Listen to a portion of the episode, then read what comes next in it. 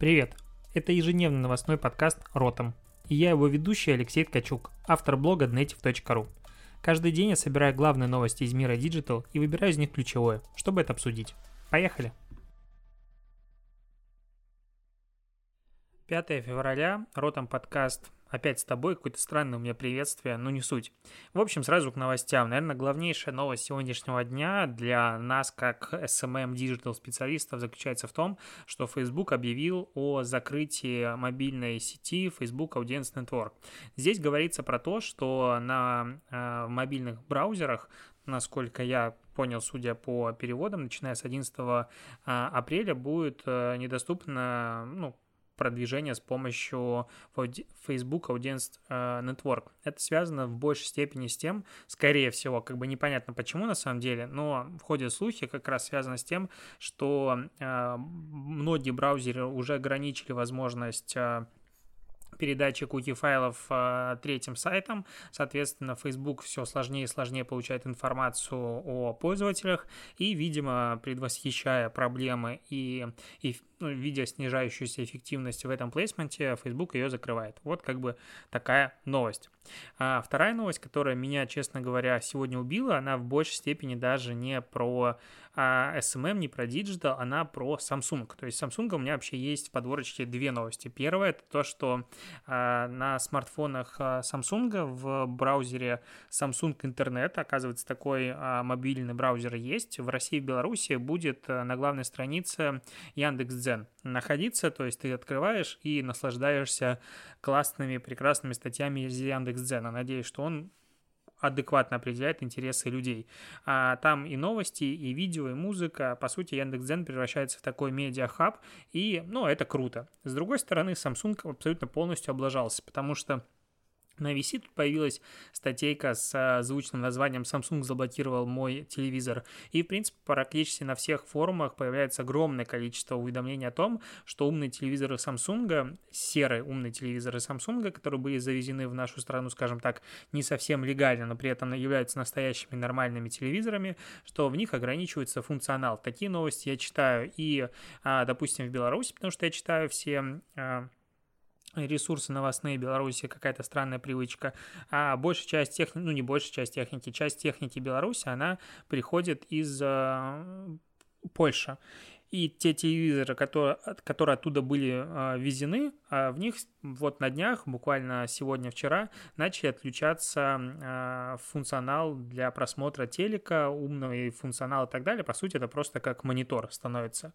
И сейчас пользователи просто охренели, честно говоря, от того, что они заплатили деньги, не купили легальный телевизор, а то, что каким образом он попал в страну, вообще никого как бы не волнует. Вот если я, допустим, в Польше купил телевизор, прожил там два года и переехал в Беларусь, и что мой телевизор теперь должен, не должен работать, какого хрена? Я думаю, что с большой долей вероятности наши органы регулирования формата FAS и прочее нагнут а Samsung в этом деле. Пользователи пострадают, пострадает репутация телевизоров Samsung и, в принципе, техники Samsung, потому что сегодня не захотели отключить тебе телевизор, а завтра не захотели тебе отключить что-то еще. И это, опять-таки, немножко пугает. То есть, да, нас окружает умная техника, но при этом эта умная техника, такое ощущение, что она взята как будто в аренду, потому что она на 100% не принадлежит тебе. А, а, как бы производитель, который эту технику сделал, может с ней удаленно делать что угодно, и это, честно говоря, раздражает. А еще немножко про то, что вот а, прилегло.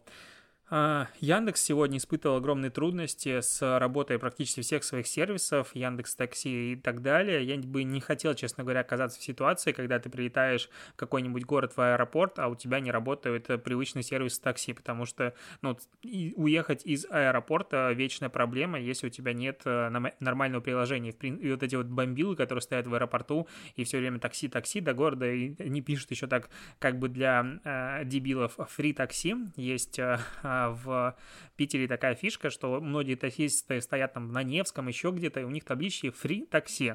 Как бы типа имеется в виду, что такси свободно, а на английском языке free в данном контексте означает, конечно же, что не свободно, а бесплатно. И таким образом, видимо, ловят э, неудачных э, туристов. Но я про другое. Тут, э, когда все это упало, таксовичков э, разослал пуши, что а у них все работает, и а, такси у них настоящее, заказывайте его.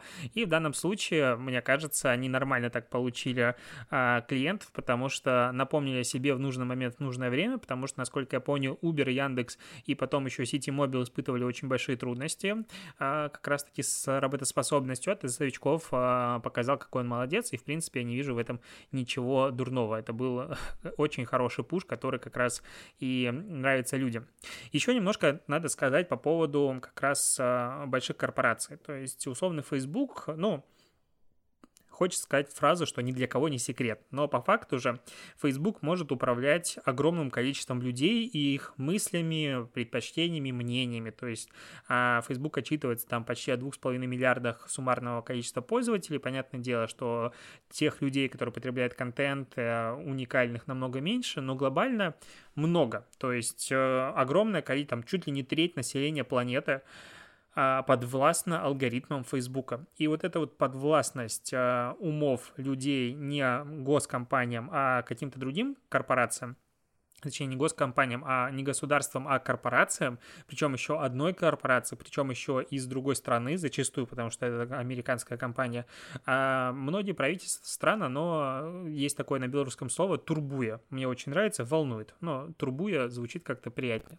И не только в России хотят регулировать социальные сети, кстати, о чем многие забывают, когда начинают критиковать государство в данном случае, что вот, там, Facebook хотят нагнуть и прочее, во всем мире нагибают социальные сети, просто как как бы мы об этом меньше знаем. И вот, допустим, а, на The Guardian вышел материал о том, что алгоритмы в социальных сетях требуют, нуждаются в регулировке, считает советник по искусственному интеллекту Великобритании. И сейчас э, рассматривается, ну то есть Центр этики и инновационных данных э, рассматривает вариант, в котором они принимают регламент, чтобы контролировать алгоритмы, которые продвигают контент, посты, видео и рекламу в социальных сетях. И часть это говорит как раз про то, что люди должны получить больше контроль над рекламой, которую они видят, э, чтобы алгоритмы показывали тебе, почему почему ты эту рекламу видишь. И, в принципе, как бы постоянно об этом а, говорят очень многие с больших трибун, что люди хотят понимать, почему они видят эту рекламу. По факту, мне кажется, этим функционалом пользуются только обычные SMM-щики. Ну, типа, почему на меня эта реклама настроилась? Потому что, ну, я там на одно из 20 объявлений кликну, если оно совсем неадекватно, а в остальном меня особо не волнует. И среднестатистические пользователи, которые, в принципе, не знают о том, что э, по каким критериям настраивается реклама, да им плевать, ну, объективно, они не смотрят на эту штуку, и они там могут негативить на эту рекламу, не могут не негативить. И по последним данным, кстати, в Америке только 29% опрошенных знают, что Инстаграм и WhatsApp принадлежит Фейсбуку. Это, кстати, я перескочил немножко на другую тему, но это одна из причин, почему Facebook начинает все больше и больше делать своего брендинга и объединять вот именно в такое а, общее ядро Инстаграм и WhatsApp. То есть там появляется уже практически на каждых в загрузочных окнах и в настройках, что это продукт э, под Фейсбуком и так далее, чтобы увеличить, улучшить свой имидж. А, считают сейчас маркетологи в Америке, что после всех скандалов, связанных с Фейсбуком, а, привлечение в семью Фейсбука, Инстаграм и WhatsApp, которые не были замешаны в данных э, каких-то ужасных историях увеличит имидж и Фейсбука с точки зрения адекватной компании. Но вернемся на шаг назад все-таки. И э, я уверен, что обычные пользователи не смотрят, почему они э, видят ту или иную рекламу, 100%, потому что люди, в принципе, не запариваются, они смотрят, контентик листают. Но э, государство, скорее всего, либо какой-то назидательный, надзирательный совет должен иметь право понимать, почему и как работают алгоритмы. И сейчас э, ходит обсуждение того, чтобы э, у какого-то общественного вот совета, назовем его так, ученых, появился доступ как раз к работе алгоритма, чтобы они понимали, почему он работает, чтобы они управляли, контролировали как раз-таки алгоритмической выдачей, точнее не контролировали, а с точки зрения этики и морали, возможно, в каком-то виде, оценивали, насколько правильно или неправильно настроены алгоритмы, потому что сегодня какая-то партия задружилась с условным Фейсбуком, и вся страна видит новости только от этой партии, а ее противники а, или критики а, охвата не получают. И все говорят, ну, так вот работает алгоритм. То есть, по сути, власть в руках вот этих корпораций, она безгранична сейчас, и государство, которое очень неповоротливо, только сейчас начинает это понимать, только сейчас начинает с этим как-то бороться. С другой стороны, объективно говоря, если будет какой-то вот такой назидательный совет, который будет чем-то там управлять или контролировать, то он все равно будет с кем-то аффилирован, и сказать, что он будет прям независимый, и э, там будут светлые люди с нимбом над головой, так сказать нельзя. Поэтому в любом случае это кем-то будет управляться. Другой вопрос, насколько это будет честно, прозрачно, и не приведет ли это к каким-то дополнительным сливам данным. Ладно, идем дальше. Тут TikTok э, тестирует, а, в TikTok тоже как бы часто меняется интерфейс, не только это происходит в Instagram. И вот TikTok сейчас тестирует э, вариант изменения страницы пользователя очень похожую на редизайн Instagram, на то, что есть сейчас в Instagram. То есть а, аватарка перемещается из центра влево, появляется описание, появляется крупное э, имя пользователя, мелкий юзернейм и так далее.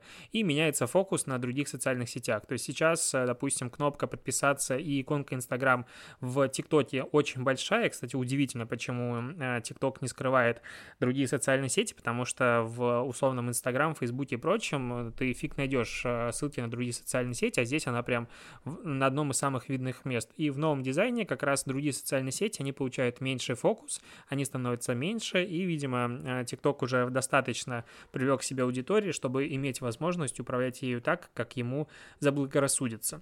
Э, вот такая длинная новость.